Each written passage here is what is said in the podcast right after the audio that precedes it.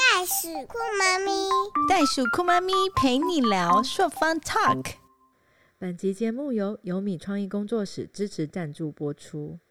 本集节目是由杂学茶餐厅李子和 Monaco 所发起的冰箱上的手写食谱合作串联。最近台湾的疫情进入了让人担心的状况，希望透过节目分享，放松大家在家的压力，一起帮台湾加油。你家的冰箱上是否也点了几张采购清单或手写食谱呢？可能当年年夜饭的美味佳肴，或是自己心血来潮的创意料理，帮台湾加油吧！Hello，大家好，我是袋鼠酷妈咪秀芳。今天我们要邀请我们的制作人喵喵跟我一起聊聊有关于冰箱冰箱上的手写食谱。Hello，喵喵。Hello，大家好，我是袋鼠酷妈咪的制作人喵喵。嗯，是这样子的 Hello，其实这一集的那个节目是我们参加由杂学茶餐厅梨子跟 Monaco 发起的手写食谱，他们希望可以透过这样的串联，让可以透过这些食物疗愈，让大家更幸福。那我问你，你你会烦恼你下一餐要煮什么吗？我会烦恼哎，因为我的情况是我住在家里嘛，那嗯，嗯我又 work from home，还蛮严重的嗯最近，那就会变成说我跟我妈妈之间，就是我们家主要的长处是我妈妈，因为你知道冰箱是一个空间，它是一个领地，然后如果应该是厨房。没有冰箱也是，我没有权，我没有拥有冰箱的权利。你应该有十公分的大小的地方可以放你的。我没有，我连买一包香鱼我都要汇报。对我没，我没有，所以，所以，呃，说妈妈，我今天买了一包香鱼，我要放在冰箱，是这样的意思吗？对我要提前就是签签成，然后我有时候会傻被，对我有时候会被退签成，就是哦，冰箱已经很满了，不行这样子。因为他不想要你买这个东西回来，所以他就会说冰箱已经哎，没有，是因为作为一个闽南人的妈妈，她的冰箱真的很满。哦，了解。对她本身我可以她冰箱就很满。对，你说可以跟你分享这个疫情，我们家有几个冰箱，哎、你们家有多买冰箱吗？或者是冷冻呃库？我们没有多买，我们在疫情之前就已经有冰箱了。因为我伟大的婆婆，她非常喜欢用冰箱来囤积食物，所以在疫情之前，我们家就有四个冰箱，天哪，这都是正常大小的冰箱吗、呃，一个冷冻，三个冷藏，m y God！有没有很 crazy？那你们家就是是说，如果一发生事故的话，或者是变化、国际重大事件，你们完全不用担心饿肚子、哎，对，而且加上我们有个小菜园，就是我公公就是很喜欢种 菜，所以我们有什么任何的瓜啊、小黄瓜啊，然后卜啊、丝瓜啊，不过说到这个，我家也是，我爸也是很认真的在做，呃，类似像假日农夫的这件事情，所以我们家嗯最近的什么小黄瓜啊、不啊、冬瓜啊、地瓜也有，地瓜也吃到快恶心死了，然后还有茄 子跟蛇瓜。就是你可以想象的各种的乱乱七八糟的东西，它都种了一轮。可是像你公公种这个菜，它是有撒农药吗？没有，他没有撒农药，他就撒那个鸡屎。哦，我们家也是，我们家现在有落实那个厨余法则，就是我们要分，把厨余还要分成可以当肥料的厨余，跟不可以当肥料的厨余。都自己种了，干嘛还要撒农药，对不对？对、那是因为啊，去外面大量采购、大大量种植才要撒农药。所以我觉得，其实家里有一个小菜园，我觉得是一个还蛮不错的，因为家里有小朋友，让他去认识菜。你知道，说真的，还才好笑是，我那天看着小黄瓜，我才发现，原来这是我第一次看到小黄瓜是从哪里长出来的。哇哦！你刚刚说你家有四个冰箱，对，四个冰箱，那他们现在都是满的吗？基本上一个冰箱是属于我的，是我婆婆分发给我用的，所以里面大部分有一半还是我婆婆放一些酱料、酱菜，所以虽然是属于我，但一半还是放她的东西。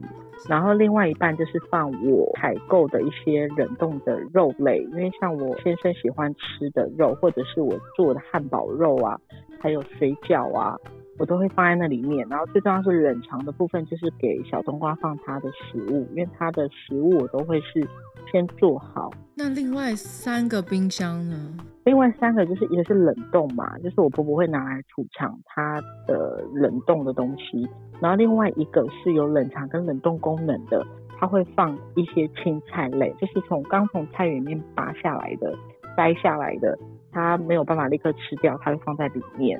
然后在另外一个冰箱是放他酿的梅子酒，就是酒类的冰箱。你婆婆好多才多艺哦。我发觉就是传统是还不错。你们家有一个青菜冰箱，有一个梅子酒肉类冷冻，一个肉类冷冻。那还有你有你拥有一个半个冰箱的权利。对。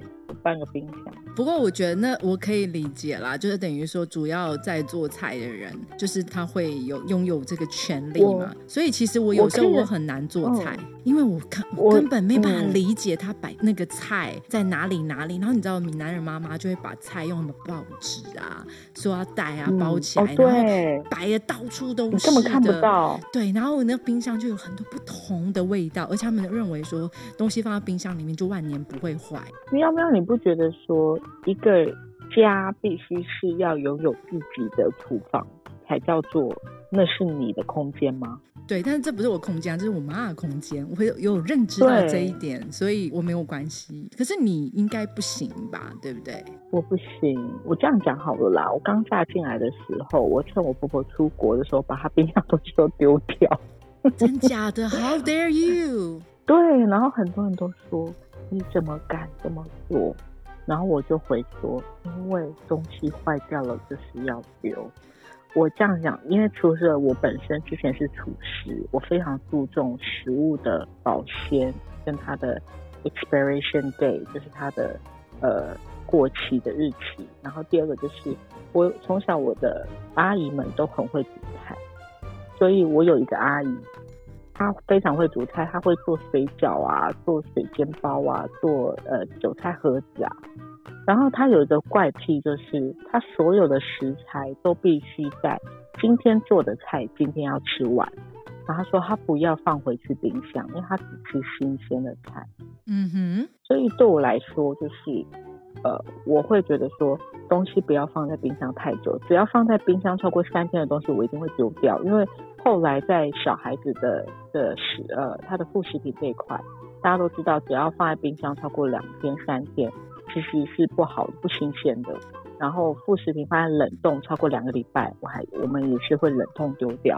所以就是不能做太多，然后都是要以新鲜食材为主。所以那个时候我刚嫁进来的时候，我做了一个，其实我不不建议大家去做，就是把厨房清掉，因为好像在宣示我的主权一样。可是其实当时我不是这么想，我只是想把一些过期的食物给它丢掉，因为就像你讲的，里面各式各样的味道，对我来讲，我的舒压方式就是我今天把这个东西消灭了，然后我没有浪费，我没有丢掉，就是我买来的东西，我就是消灭它，然后煮出来给大家吃，听说你好像在疫情期间，我身边还有蛮多朋友变瘦的哎，因为他们。就是不能乱吃啊，或者是在家就是吃的比较健康。你呢？你的体重有变化吗？其实说真的，没有，因为要带小孩，所以我的体力照理说是消耗的比以前的大量。Be honest 的，最多胖一公斤这样，但是是反正就是没有变瘦。那主要归功于就是像人家通常都是在外面吃大餐，然后才会变胖，然后回到家可能在疫情期间在家里煮自己就是自己煮自己吃，然后就变瘦。可是对我来说，我去外面我反而吃不了太多东西，因为我都觉得外面的东西没有自己煮好吃，我反而自己煮的时候才会变胖。哇哦！所以你自己煮了哪些厉害的东西啊？我上次有看到你录影给我那个端午节的拜拜烤鸡，我觉得那看起来超好吃的哎。哦，这烤鸡是有个渊源的，因为。每一次他呃，我公婆他们拜拜，他们说要用三牲，是要猪肉、鸡肉跟鱼肉。然后今年我就自告奋勇说，那我来就是准备烤鸡好了。所以我就前一天先腌好那个鸡，然后他那个烤鸡必须要花两个小时去烤它，还没有加上前一天的腌制跟制作这样。所以当天端午节的时候，就呈现了一个又香又脆的烤鸡。虽然说拜拜花了点时间，它有点冷掉，但是它整个烤出来的色泽跟它的皮的确是我所期待的。啊，味道怎么样？听起来我就口水直流哎、因为我看到你的影片里面，你好像放什么蜂蜜酱还是什么之类的，是不是？对，那个是因为它烤出来的话，就像烤那个烤鸭一样，你在它那个皮上刷一层蜂蜜水啊，它的皮会变得比较脆一点。所以像因为我个人不是很爱吃很肥的部分，可是我老公他们都很喜欢吃那些皮，所以我就会特地刷了一层蜂蜜水，让它可以保持它的脆度这样子。那其实烤鸡它很重要的香料就是柠檬，我个人是这么觉得啦，因为柠檬它可以让鸡肉变成柔软，所以很多人都不知道。我之前是去巴西的时候，我在学一，我跟一个巴西的专门卖新鲜肉类的老板学的，就是他用新鲜的柠檬汁，或者你没有新鲜柠檬汁，你用醋，然后一比一的比例配水。下去腌制那个鸡肉，把它放在袋子，让它浸泡在那个就是袋子，所以你整只鸡都要浸泡在那个水跟醋。那如果你想要有柠檬水的香味的话，你当然是挤新鲜的柠檬在里面，然后再加上香料跟新鲜的食材的蔬菜在里面腌制它，然后隔天出来烤的时候，我为什么讲烤鸡嗯讲的特别久呢？因为我之前在开餐厅的时候，我在万呃那个 Thanksgiving 感恩节，对，还要烤鸡，我曾经烤卖火鸡。对我曾经卖过了大概四十只的烤鸡大餐，哇，哎、你一只那时候卖多少钱呢？一只因为我们是一个 set 是两千多块，哇哦，那你卖了四十几只，反正我那时候就是每天都在烤鸡，然后一盘都是烤很多只这样，所以我那时候就是就是有研究了一下这个烤鸡，所以如果烤鸡你想要它烤的，其实希望鸡肉是柔软的话，你就是把它浸泡在柠檬汁，就是搭配水去浸泡在柠檬汁里面，然后还有香料，然后当然胡椒粉跟盐巴是不能少的，这样它才会进入那个肉类里面，然后你的肉才会有味道。哇，我这样听起来，我好想下一次有机会，你有空的时候，我的口水分泌。请你做烤鸡给我吃，啊我还蛮怀念那个。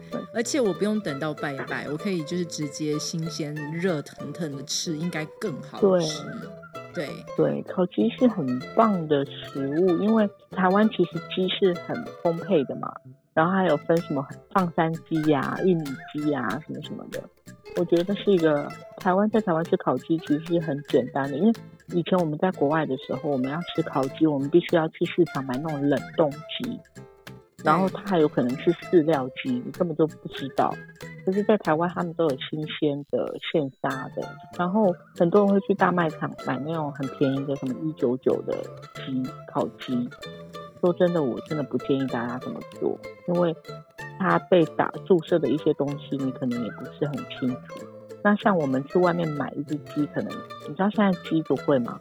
呃，因为我之前采购大量的鸡，所以我知道。所以你比如说是那一种比较霸鸡呀、肉鸡那一种，他们都是大概三百块左右，你就可以买得到。可是真正是品质好的那种方山鸡，都要五六百块以上一只，但是不能用太有肌肉的鸡，什么叫太有肌肉的鸡？就是它太 wild 太放山的话，那哦，你就是硬烤出其实它是的，很硬，对。可是很多人喜欢它，可能做白斩鸡啊，或者是像老母鸡煮汤啊。我觉得鸡是一个很特别的东西，就是有些时候肉肉的鸡啊、霸鸡啊，它就是适合拿出来烤鸡，因为它没有冻，所以它烤出来以后，它的肉就变 juicy，很多汁。哦然后你今天是要你今天是要介绍烤鸡吗？我感觉你花好多篇幅在介绍烤鸡。我怎么会聊烤鸡聊那么深入？对啊，那然后你要介绍什么呢？我自己的话，我想要介绍的是，呃，就是如果是一个手写食谱，就是我自己的私人最爱料理的话，我想要介绍法式可丽饼。我爱法式可丽饼，对，呃，因为我太期待听你讲法式可丽饼了。对，，那你今天你要介绍什么？我要当然要介绍就是意大利的 pesto 青酱，意大利的青酱，因为在意大利每一户人人都会做意大利面。那意大利面里面，其中一个最具代表性的就是它的 pesto，pesto alla genovese，就是呃所谓的青酱，台湾所谓称的青酱。那为什么我会想要介绍这个青酱呢？因为其实台湾有所谓呃有一个叫叫九层塔的东西，它很接近像罗勒这个香草，所以也是可以取代啦。但是当然没有像意大利的香草这么的甜，那么的那个所谓的香没有那么的强烈。但是因为我毕竟家里有种九层塔嘛，那那不能浪费它，所以我就想说啊，就拿来做青酱。那我待会会跟大家所有听众讲说，这一个东西你可以拿来做很多的变化，因为很多人不知道青酱可以拿来做什么。而且我看到你分享的时候，我觉得那个比我想象中简单还蛮多的。真的很简单，没有你想象中，而且没有大家想象中这么的难。而且在生活之中要怎么去做搭配也是很简单。为什么我会想要来介绍这个法式可丽饼呢？因为主要就是喵喵自己是在法国生活九年，然后可丽饼给我一个非常好的回忆，因为。呃，第一个可丽饼是一个非常法国的一个代表物，可是法国可可丽饼跟台湾的不太一样，台湾可丽饼是脆脆那种比较日式的，那法国是 Q 软 Q 软，那而且可丽饼每一个法国人如果他是自己有煮菜的话，他都有不同的可丽饼配方，就是做这个可丽饼的话呢，它也没有一个。就是固定的规定的呃比例或用料，这是还蛮特别的。就是说，那你你可以用什么荞麦粉啊，加一点啤酒啊，或者是加一点香草啊等等的。那我先问你，妙妙，那它可丽饼的发音要怎么念？应该是这样讲，说可丽饼的话呢，它的发音叫 crepe，c r e p e s，它是法式薄饼的意思。然后呢？其实为什么它会是叫 cap 呢？是因为 cap 这个字根呢，它是从拉丁文来的。那拉丁文就是一个卷曲、弯曲的意思。那可丽饼不是煎那个弄起来的话，煎起来的时候，它会有一点微微的弯曲的那种感觉嘛？嗯，对。而且我看过可丽饼有好多不同的形状哦。应该正常都是圆的，那它只是可能卷起来的样子是一个，或者是它包成一个四方形。对对对，都那个是一般包成四方形的，会是比较常是咸的可丽饼。对，那咸的可丽饼呢，我们会叫它 galette，就是它是一个另外一一种的名词，就是它就类像煎饼。然后 cap 的话呢，或者是有时候你会叫 cap salad，就是咸的可丽饼。可是，一般 galette 就是比较偏向是咸的口味这样子。哦，对，它还有不同的名字。对，或者是 cap salad，就是甜的可丽饼带盐，就是不同的可丽是甜的可丽饼带盐。对，就是咸的。那正常 galette 就是咸的的意思。那其实那这样我学起来了，你学起来了，对不对？可丽饼它是一个法国布列塔尼的一个传统的甜点，甜点就是 b a t r i s e 就是甜点。我们常常在台湾看到很多的小的法国的面包店，它叫自己叫 b a t r i s e 就是甜点店的意思。那它是我不知道硕芳你有没有去过布列塔尼？我没有，你没有去过，你一定要去。布列塔尼是在法国里面。它就是诺曼底登陆那个诺曼底那边，它最有名的是圣米歇尔山。可丽饼的话，正常来讲的时候，它是一定是圆的饼。它而且还有公分数，对，它是一个圆的饼，就是在外面卖。还有可丽饼店哦，法国有很多可丽饼店是专门卖可丽饼，甜的、咸的，就像你说四方的，带个打撒个蛋呐，然后 cheese 啊，还有类似像是 jambon，就是火腿，那个叫 le 火腿，对，它金黄色的圆饼，为什么？因为它象征的是太阳的意思。就是它煮起来很有这个渊源，对对对。然后呢，它其实是以前在法国十五世纪的时候，在岁末年初的时候呢，他会把一年用下来的剩下的一点点荞麦粉，把它做成 cap，然后这样子呢，吃了这个 cap 就会带来接下来一年的好运。是不是很特别？OK，所以很还有一个可丽饼节，就是专门那一每一年有一天，他就要吃可丽饼，有点像我们的端午节。然后它是到十九世纪之后呢，因为有了小麦，才有面粉，然后才不是在用荞麦粉这样子。OK，是不是所以它很特并不别是用普通的面粉就可以制作。哎，其实什么都可以，就是就是我刚刚嗯跟你讲的，你可以用面粉，你可以用荞麦粉，你可以用小麦粉啊等等，就是你其实是、哦它没有一个百分之百的 rule，就是规定这样子。比如说，嗯好，我们先从咸的可丽饼讲讲到好，可丽饼是布列塔尼出来的嘛，那咸的可丽饼叫做 galette，galette 就是 gâteau 加 plat。合起来的字根就是平平的糕饼，然后呢，因为布列塔尼呢，它盛产咸奶油，所以嗯。最正宗、最正宗的可丽饼是要加鲜奶油的。嗯这是咸的薄饼可丽饼，然后我刚刚跟你讲到说，咸薄饼里面有一个那个皇后就叫做全套，你这样嗯。听起来会觉得有点色情的感觉。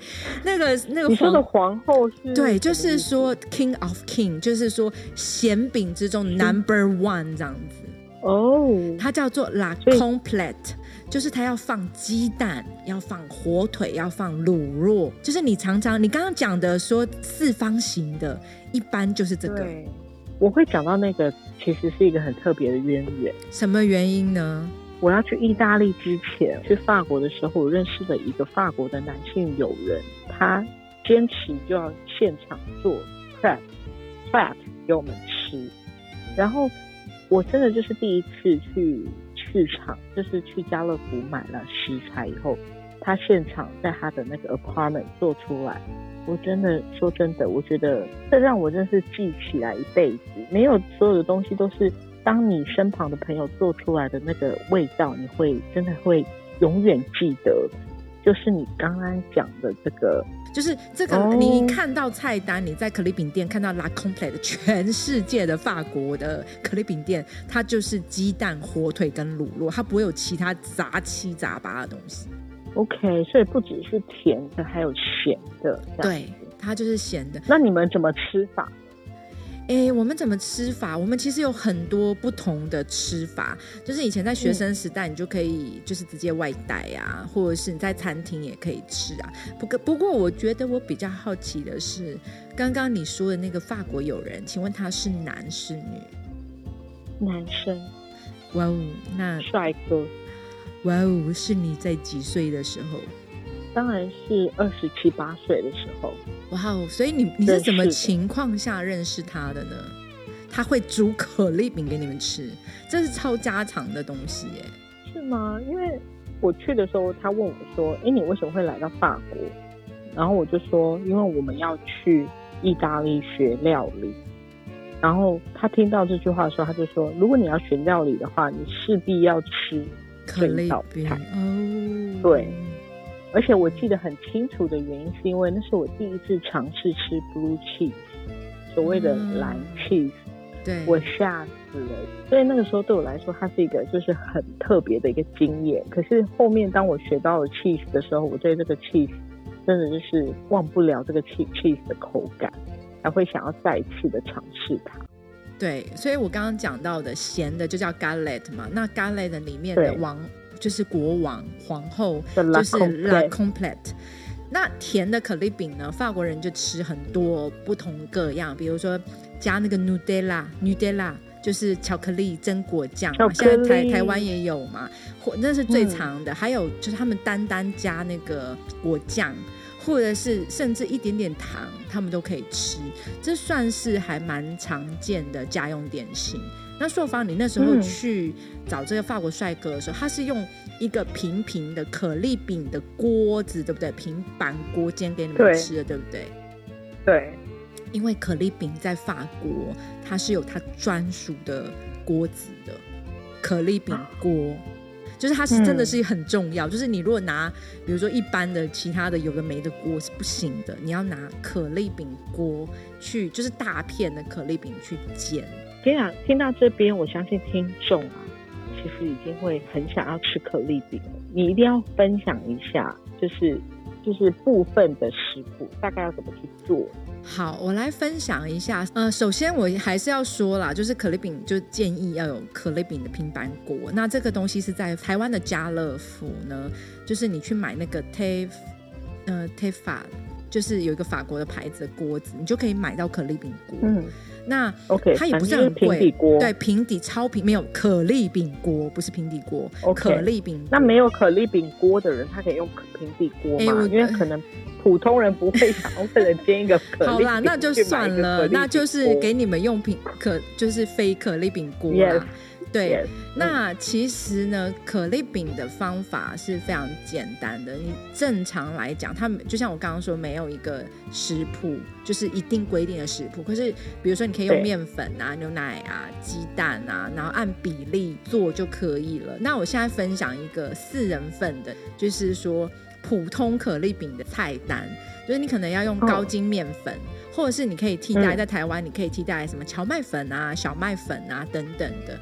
那其实，在法国，因为它是可丽饼国家嘛，那你呢要把面糊弄好，你要先放在冰箱，然后隔天再把它拿出来，然后有两颗的这个嗯鸡蛋，就是再加上五百 ml 的牛奶，然后还有大概五十克左右的盐奶油，就是我刚刚讲的鲜奶油。你可以用无盐的奶油，你也可以用正统的布列塔尼的鲜奶油，或者是你可以用你自己喜欢的奶油都可以，然后把它放在大部分放在面糊里面，那你一小小部分你用在煎饼上面，然后你可以加一点点的盐，一小撮，嗯，然后再加上一点点水。有的人他不想吃太浓，那其他的有的人呢，他们比较讲究，他们有的人可能会加一些私房的，比如说像是香草，啊，加一点点香草在里面。vanilla extra 嘛对香草对，那也哦有的人会加一点啤酒，会加一点点酒。啤酒会 crisp crisp，就是会有点脆脆的口感。对对对，就是其实这个这个食谱就有点像是台湾的妈妈菜，就是炒米粉啊，或者什么卤肉菜单，对它没有一个固定的食谱。那其实因为法国的可丽饼是没有加酵母的，那你最好就是用我刚刚说的可丽饼锅，你要够热的时候，你要煎成两面。然后你就是煎好的时候呢，它会呈现那个圆形金色的那个样子，这时候就叫做有一个有一个词非常美、非常美、非常美，就叫做 cap on ton 的都黑，就是可丽饼正在变金黄，就是哦。金黄的可丽饼，就是 cap on n 的多黑。然后你要那煎到金黄的时候，你要带一点点小的蕾丝般的这个焦纹呢，对，才是大成功。然后呢，嗯正常那个厚度是越薄越好，但是又不能薄到就是破掉。破掉。对，那这就是一个可丽饼的做法。我现在很想冲去做可丽饼，可是我突然想到啊，像那种千层蛋糕，不是就很类似 Yes, you are so smart，难怪是厨师。像人家之前就是法国人，就是看到台湾那个 Lady M 嘛，因为 Lady M 这种东西就是全世界也很多，然后他们就说那就是无限多的可丽饼叠在一起。在一起。对对对他说那因为我觉得就是可丽饼已经是就是法国真的是家常的那个甜点了。那我还嗯想要分享一下，除了我刚刚说的 cap 跟 galette 以外呢，还有一个超级无敌神奇的菜，叫做什么菜？沉香火焰可丽饼。你有吃过吗？哦，我有吃过。你知道我在说什么吗？我跟你讲哦，我跟你讲哦，所有的法国菜里面，在电影情节里面一定会有这个情节，真的假？的？他把火点起来，然后整个烧起来的那个那一刹那，就是跟这个有关系。对，除了就是 vodka 或者是呃其他的这些酒类，但是我知道就是这个甜点一定会是这么做，而且在很多的电影里面都有这个动作。它这个这个由来也很好玩，就是我们以前嗯，就是呃，有的时候就是去朋友家嘛，然后那种老发他想要献一下祭的时候，他就会弄给我们看这样子，然后加一点点很哦高浓度的酒，然后再点一用火柴哦，然后放在平平的盘子上面，然后点哇，然后大家就哇哦那种感觉。所以它这个就是沉香火焰可丽饼的法文是 Cap Suzette。反正它的由来有很多不同的由来啦，但是其中有一个由来就是说呢，很喜欢法国文化的有一个国王是英国国王叫爱德华七世，那他每一年呢都会去法国的那个 Côte d'Azur，就是蔚蓝海岸避冬。然后有一天呢，他邀请了他心目中的就是情人、理想情人，一个法国美女，然后那个女生叫做 Suzette。哦，然后呢？来到他的那个地方，要来一个 romantic 的晚餐。结果当我甜点上桌，可丽饼上桌的时候呢，waiter 不小心打翻了柑橘酒。嗯，结果就在可丽饼着火了。然后呢，厨师灵机一动，想说不能得罪国王，就说这是一道特别的菜。然后这这特别的菜就以国王的梦中情人来命名，就叫 Cap Suzette。好浪漫，不愧是骂法国人。对，我有听说过这个这件事情，就是这个由来。对我还蛮建议，就是未来就是听友们有机会的话，去法国一定要尝试这个 Cap Suzette。对，因为像他说的沉香火焰，是因为有一个呃沉香酒，它其实是在做甜点里面很常使用，然后又呃成本比较高的一个酒精。那它可以在所有的点心里面加进去以后，你的甜点会呈现出不同的层次。那像它这次，其实我觉得它这个由来，但是也是带给了这个可丽饼更多不同的层次。而且这样说，你用火下去着的话，这个可丽饼它会有一点点的那种炭香，然后还有酒香，然后它的可丽饼会呈现一个很漂亮的一个。咖啡色的纹路，这是非常值得下去去尝试的。对，和呃，我我相信可能在台湾部分的法国的集团的饭店，在某一天是有可能可以吃到这个这个产品的，因为我刚刚讲到说法国有一个那个可丽饼节，它叫做圣蜡节，它其实是很早以前的一个。嗯，非宗教的节日啦，就是有点类似像庆祝岁末，我刚刚讲的丰收，但是它后面就变成就是基督教传统节节庆，就是耶诞节后面的四十天，所以每一年可能多多少少会有一点点不一样。然后呢，因为二月非常非常的冷嘛，所以呢，法国人就会在这个 Le Chandelier 这天 La Chandelier 然后来庆祝，对，来庆祝这个圣腊节。所以我以前在法国的时候，我就会去我很好的朋友张马克他家，因为还有一个私房妈妈的可丽饼食谱超好吃。然后我们就会用上可丽饼的机器，它是类似像是饺子皮的那种火，就是煎煎锅。然后那个饺子皮的那个煎锅呢，它有六个，所以可以给六个人用。然后我们就可以一边聊天，然后一边煎自己的可丽饼。然后我的自己的私人的可丽饼呢，每个人就有一个可丽饼的位置嘛，做可丽饼的位置，你就可以一边聊天，然后一边加 cheese 或一边加巧克力或一边加呃果酱或一边加糖或一边加一些青菜煎一煎，然后边吃边聊边吃边聊，那个超级温馨的，是我在法国我觉得真的超棒的一个回忆。就有点像是台湾在吃火锅的那个概念，对自己想要吃什么就加什么。对，而且就是你每一个人都有一小炉啦，它也不算一炉，就它是一个机器，然后就就有六个圆圆的可丽饼，那每个可丽饼可能就像一个饺子皮那个大小，然后你就是小小的可丽饼，你可以这么小？对对对，很好玩。然后印象中可丽饼大概是脸的大小，对，但是它那个是。可丽饼就是锅平平底锅，那我们那种就像有点像我自己叫它可丽饼火锅鸡，那它就是每一个人都就是你可以一个晚上下来，你可以吃到十片十小片可丽饼，然后就可以吃各种不同的口味，你可以吃加 fromage cheese，然后 jambon，然后你可以加 chocolate，你可以加很多不同的口味。对，然后大家 formaggi 是 cheese 的意思，对，然后每个人跟意大利发音很像，是不是？那你每个人其实你就边聊，而且也不会很负担，然后你就可以吃到很多不同的口味。我觉得那个感觉就是让我苗苗做给我们吃。对，我要先去进口那个机器，那机器台湾没，我还我还真的问过。我还真的有去问过，因为我太怀念了，但是很抱歉，他没有这件这个东西。然后他没有卖到台湾。对，然后最因为可能也有那个电压不太一样。然后最后我要讲一下，说我们吃可丽饼的话呢，一般人会配那个苹果酒，布列塔尼苹果酒。Oh, that's right. 去巴黎的时候，非常就是推荐的苹果酒或苹果汁，这是懂得吃可丽饼的人才会吃的，因为就不喝酒的人喝苹果汁，因为布列塔尼还有盛产苹果，所以 seed 是苹果酒，是从。呃，布列塔尼出来的，然后 Jus de b o m 呢，就是苹果汁也是。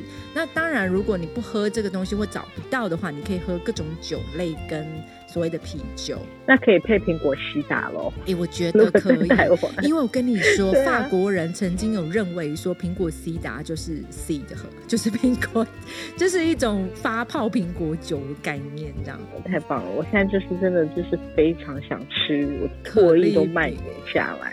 对啊，那我讲了那么久可丽饼，我想听看看你讲的那个青酱，因为其实我自己我家里面的那个前面的那个门口，我们其实也做了蛮多九层塔了，种了蛮多九层塔。可是我种了九层塔，对，可是其实有时候我们就让那个九层塔这样老掉啊，是不是？九层塔要越栽，它才会一直长。对，所以我想要听你怎么去做这个青酱，我才能够把好的食材去做运用。好，我讲说，其实青酱啊，它来自于意大利，然后它是意大利的一个北方，叫做 Liguria 的一个地方，然后它是一个很特别，就是如果台湾他们去旅游的话，就会叫它就是五香地。那为了这个。青酱，我特地在去意大利学料理的时候，有去拜访这个五香地，是一个超级美的一个呃湾区，海湾区。然后它的房子就是会有呃各种不同的颜色，你要特地从那个 Genovese，就是所谓的勒纳亚的这个车站，然后搭船才可以进去的地方。你说叫什么名字？它的火车 Genovese 就是勒纳亚。然后为什么叫 pesto？它其实是 pesto 是来自于它里面有个方言叫做 pasta，就是你也很像是我们在用那个锄头在搅拌、搅碎的意思。所以以前的人，其实现在应该也是这样子啊。因为意大利其实他们很特别，就是妈妈会知道所有你要吃的东西跟所有的食谱。意大利每人每户都有自己做意大利面的机器，或者是自己用手擀都有。但是因为现在科技比较发达，他们就会买，比如说电动的，啊或是手脚，或是手摇的。像我那时候从意大利回来，我就带了一台手摇的。然后我非常的喜欢这样的文化，就是他们会自己做自己的面。那你现在那个机器还在吗？手摇的机？当然还在啦。我之前还开过就是小小厨师的班，然后我就是把。这个做面的这个技巧教给小朋友，为什么呢？因为其实对小朋友来讲，那个手脑协调，他要一直不停的揉那个面团，然后再擀那个面，然后最后面团就是从面粉加水加蛋，最后变成面条，然后他们可以带回去，或者制作成意大利面的时候，这样来讲说成就感非凡，然后也会累翻。所以我曾经就是有制作过很多次的意大利面。其实，因为意大利面是在每个只要是在意大利，你都会可以吃到。对他们来讲说，就是可能像我们台湾的卤肉饭啊，对，霸丸啊，就是这么这么每一天都会吃到的东西。那我为什么会选择这个当做我的冰箱上的手写食谱呢？因为其实前几天我刚好在看我最近菜园里面有什么的时候，我就看到九层塔非常的茂盛。对，那这些多的东西你可能多了，你要怎么办？很多时候我们就会想说，我们要怎么样把它储存下来嘛？那我心里就想说，哎，那我们就可以做成意大利的的青酱。早期如果你去意大利的话，意大利的青酱还有另外一个意大利文叫做 salsa verde。salsa 很简单，就是 sauce。意思就是酱，然后它就是绿色蔬菜，绿色蔬菜的酱料。所以 pesto 在意大利，它只是做一个，比如说搅拌的这个酱料。可是你用 salsa verde 的时候，就是很明确在讲说这是这个青酱这样子。然后一定他们是以田螺热叶下去做的。那因为台湾其实很难种出田螺热，因为用气温加上水的不同，所以台湾大部分都是九层塔。可是其实是很类似的，但他们两个的不同就是九层塔是比较强烈的香气，跟它的味道是比较干涩的，所以田螺肉你吃到时候，它会带有一点微甜，所以它大量的这样去做一个搅拌成酱汁的时候，加入不管是在炖饭或是意大利面的时候，它不会有很强烈的呃突突出的味道或是违和感。可是以九层塔下去做的话，它会比较干涉，然后它会比较强烈，会抢了可能你其他食材的味道，这样，这就是这两点的不同。我觉得好像台湾的九层塔真的是跟国外的那个罗勒差别蛮大的，哎。对啊，你看罗勒圆圆的很漂亮，然后九层塔是尖尖的，九层塔很香，我好喜欢九层塔哦。所以，像是你现在是把它打成青酱，是要怎么去做成青酱啊？青酱其实没有大家想象中的这么难，因为很多人把青酱想的很难，但是其实青酱你只需要下面的几种食材。第一个，你就是要有呃罗勒叶，或者是没有的话，就像我七七二，我选择的就是九层塔。然后，那它要大量的，所以当你采完，而且要新鲜的，因为九层塔很快就会干掉了，所以你新鲜的采下以后，你赶快冲洗，然后晾干，就是不要让它有太多的水分，就是稍微，不然就是用布啊擦干这样子。然后第二个就是你需要橄榄油，而且是初榨橄榄油会是比较好的，因为你可以把它拿来放在沙拉上。通常你放在沙拉上面的橄榄油都是初榨的橄榄油，因为它的味道会是比较呃清纯，然后不会有太多的杂质，所以第一泡所谓的第一泡的初榨橄榄油是很适合早上的时候吃的。然后对，如果你要用橄榄油的话，请用轻的初榨橄榄油。然后不要准备一点点，准备越多越好。大量的橄榄油下去制作的，这样。嗯，有个比例吗？嗯，比例有是啦，比例到时候会放在食谱啊，因为其实大家去找那个食谱，每个比例都差不多。嗯。然后对于很很可爱，就是像我去意大利学做菜，我们在跟主厨学做菜的时候，我们是不是都会问说，请问这个要加几匙？那个要加多少？这个比例是多少？但是其实意大利天性非常的热爱自由，他们就觉得每一家每一户所做出来的东西都是不一样的，他是没有办法用几十下去量的。真的吗？连连主厨都这样跟你们说？是是，因为其实这是一个很制式化的方式。后来我才发现，说我热爱煮煮饭不是因为煮的特别好吃，而是因为当你煮出来是煮。属于你自己的 style。你想想，每一个人他脑中里面会记忆，我觉得好吃的东西，别人吃起来不见得是好吃的，因为这跟你自己的 style，你你的你你喜欢吃咸的，你喜欢吃甜的，其实是不一样的。所以不要去特意的强调说，这一定要加多少值的盐，这要加多少值的胡椒。像我当我讲说盐跟胡椒适量的时候，就是要请你自己去品尝。那你觉得这样是咸够不够咸？这样够不够呃有那个胡椒的香辣的气出来？哇，我觉得你这样说超有道理的，就是嗯，喜欢做菜这件事情是因为本人自己喜欢的味道，我可以自己掌控。所以很，我是真的是去国外回来以后才发现的，因为每一个人的的尝试的东西是不一样的，而且你想想，我们都是在意大利面对那么多的厨师。主厨给的食谱都是不一样的，那你要怎么样去记每一道菜呢？所以就是大部分都是，而且大部分厨师都会讲说，差不多就是这个样子，撒撒盐，撒撒胡椒，这样。他说我没有办法去告诉你要多少，你要自己去量。然后我为什么会提到这件事情呢？因为我前阵子我在就是教小朋友做披萨的时候，呃，意大利有一个很有名的披萨叫做 Margherita 披萨，你知道吗？我知道，它算是不是指意大利有名啊，整个欧洲都有名，而且就是在法国，如果你要吃一个披萨店的披萨好不好吃，你就是要吃这个披萨。对。然后，当你要做 Margherita 披萨的时候，它会需要三种材料。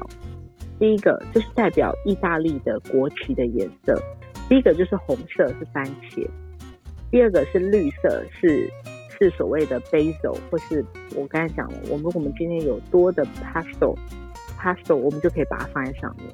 然后第三个就是 cheese，就是所谓你刚才讲的 f o r m a g e。所以你只要放这三个食材，它就会变成玛格丽特披萨。哇哦！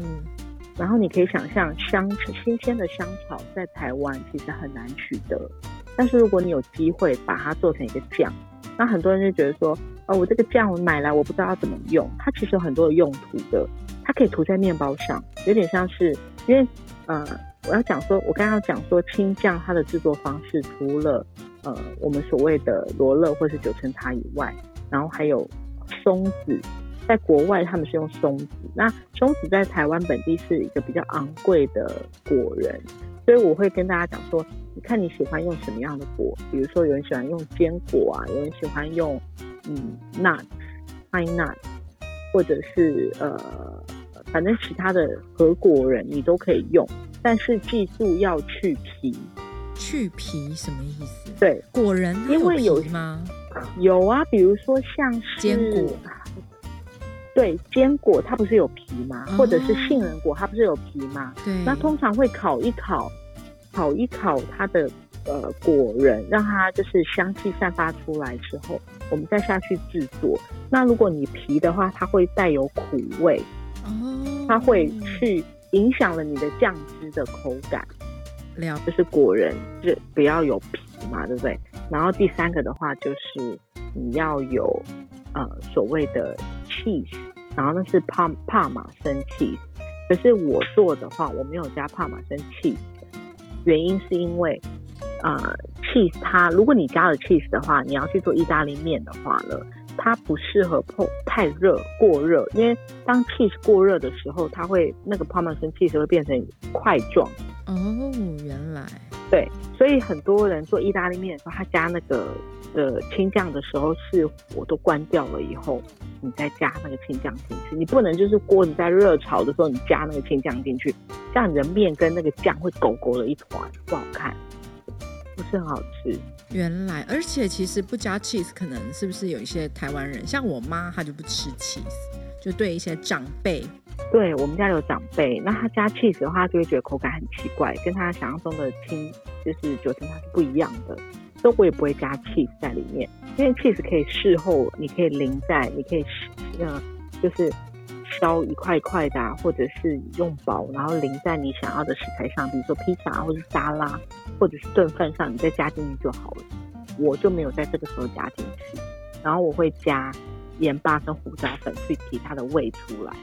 比如说我橄榄油数匙，然后就是几数匙是自己增减，然后九层塔，然后杏仁坚果，然后蒜头是不是还要蒜头加一点蒜头跟胡椒跟盐盐巴，然后是把它用调理机打吗？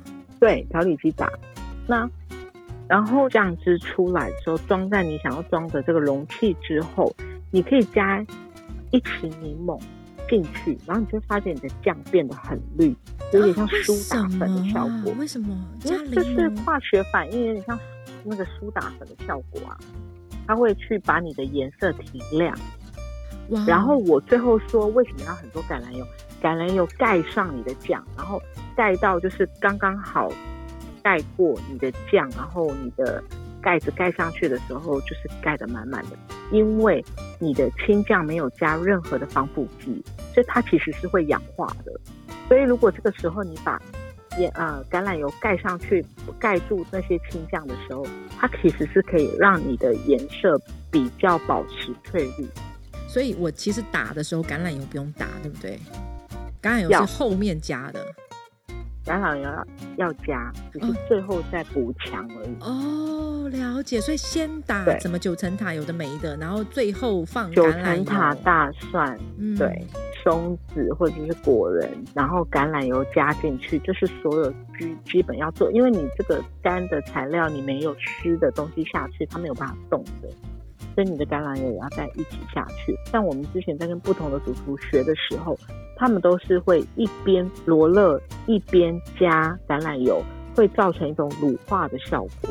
打完了，我把它放在就是所谓的容器里面的时候，像这样子的青酱，我可以保存多久啊？放在冰箱的话，大概一个月内要吃完。哇哦，哎，那它可以做成哪些的它可以菜啊？它可以做超级多，像我刚才提到了披萨这件事情，然后你可以放在嗯面包上，有点像大蒜面包的那种 style，有没有？哦对，然后你很多人喜欢大蒜味的话，你大蒜可以多加一点，可是会比较辣一些。你其实如果你也喜欢辣的话，这个时候你也可以放一些呃匈牙利粉啊，或者是呃胡椒粉，多一些这个东西下去，它可以呈现出更的不同的口感。我曾经也做过辣味的，就是放辣椒进去也不错吃。如果做嗯台式料理，它可以做哪些很简单的台式料它可以理啊？其实大家最耳熟能详的就是那个九层塔炒蛋啊，你想想，你把它挖一块，然后放在蛋液里面搅拌，然后再放进去呃直接煎。其实早上的话就可以配稀饭啊，配馒头夹蛋啊，都可以拿来吃。哇，真的九层塔呃所谓的青酱，它很很搭的是两种食材，一种是海鲜，一种是鸡肉。嗯哼，那我那天有做鸡肉，就是真的不错，是你可以用鸡腿肉带皮的鸡腿肉，先去煎那个鸡腿肉，然后把它煎熟了以后，然后放在旁边，先煮你的意大利面，意大利面煮熟了以后，你就开始加酱，最后再把鸡肉放上去一起拌炒，然后最后出锅。哇，我觉得我听起来我超想明天就是来寻一下我们家的九层塔，然后对看你可以做少量的试试看啊，因为其实对像像感觉，其实很多九层塔其实就只能做一小罐而已，所以这个时候去采集是一个很不错的方法。因为九层塔叶子就是你把它采掉，它会长得越快。哎，所以我想问一下，就是我采了九层塔之后，九层塔它有的时候下面会有那个梗，那个梗我可以一起啊？为什么？因为梗就是比较呃 fiber 比较多的，所谓的 fiber 是它的纤维比较厚，口感就不会滑顺。当你打成酱的时候，所以它这个酱比较麻烦的地方就是当你要洗完，然后去梗的这个动作，就很像采茶嘛，你就把嫩的地方挑起来，你不会想要那个梗一起跟着它走。我觉得我学到了一一个新的料理，我还蛮适合做创意料理的，相较于中式的东西。对，我觉得好像可以耶。我们可以来做一个，就是可法国可丽饼碰上意大利青对酱，完全可以。那这就要咸的，对不对？嗯，对，它是咸的，因为它的味道比较强烈。哎，那你不而且是这几天有做了青酱给小朋友吃吗？现在天气热嘛，他的食欲不好，然后我就因为小冬瓜的体重是我的第一顺位，因为他早产儿宝宝，很体重一直是人家的三分之一，所以我一直在体重这方面是很坚持的，希望说他能够就是在他能够摄取的分量之内摄取到足够的营养，我就会绞尽脑汁的去想说，我是不是要给他变化食材这样，在呃。得到了这样子的青酱的时候，我就想说，哎、我们可以把它放在两冷面上面，因为在天气热的时候，它可能太热的东西吃不下，所以我就烫了那个面放在冰块里面，让它是面完全都冷却了以后，我就把青酱滴在那个面条上，然后让它搭配着吃。那对他来讲说，以前可能吃的那个面是比较没有太多的咸味的，然后碰到了一个充满了呃咸味跟呃果果仁啊，因为它打的其实已经很碎了，所以你把足够的营养跟这个味道放在这个食材上，所以他那天就吃的很快，然后让我觉得哦太棒了。我有看到他那个满足的那个笑容。对，然后对小孩来讲说面是很快的，因为它不大需要咀嚼。而且你是不是也有把那个青酱变成是汉堡的酱啊？对对对，就是我说嘛，其实青酱还可以就是 go very well 跟肉类一起，所以我后来自己有做那个汉堡肉，然后把它它可以变成，比如说它可以替代你的番茄酱啊，你可以把青酱放上去这样，然后它可以做面，或者是你可以把它当炒面啊，你可以把它放上去，所以青酱是其实是很搭的。你看它从你的你因为它是出榨橄榄油嘛。所以你可以把它当做沙拉酱，然后你也可以把它当做吃。我现在对，你可以把它，而且你可以拿去炒饭当炖饭。天哪，现在晚上快十一点半了，可是我突然之间就是一阵狂饿，被你讲了。我也是，刚听到你讲那个 crab 的时候，我也是好饿。哦我觉得超饿的，而且我觉得说，天哪，这样听起来很方便哎。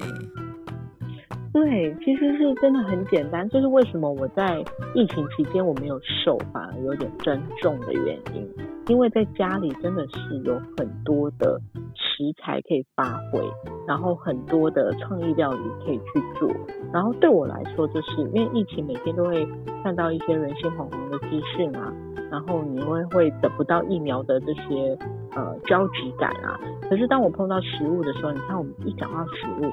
我们心情就飞快了起来，然后当你的成品做出来，有人欣赏的时候，就是更是一个非常解压、舒压的一个方法，你不觉得吗？我觉得啊，而且我觉得就是可能因为你有在意大利过，我有在法国过，我们讲到这些食物的时候，我们又好像回到了曾经年轻，然后而且美好的。国外的求学，那时候我们都很年轻嘛，都是在学，就是在不同的领域中求学那种感觉。天哪，我觉得好疗愈哦。对，而且我也很强调，就是说，其实就像你刚才讲的，因为食物的本身，品尝食物的本身是。跟生活是息息相关的，就是你知道你自己吃的是什么东西，这是非常重要的事情。而且你从小就学习享受，所谓的享受不是呃浪费时间、浪费金钱。我非常鼓励大家，就是你有时候可以用身边的一些食材去创造更大的效益，然后你可以教你的小孩说，其实食物就是在身边，你要怎么样去制作，你可以自己去啊让它发挥你的创意制造出来。然后你可以同样的减压，从生活之中开始学习煮饭，成为生活的一部分。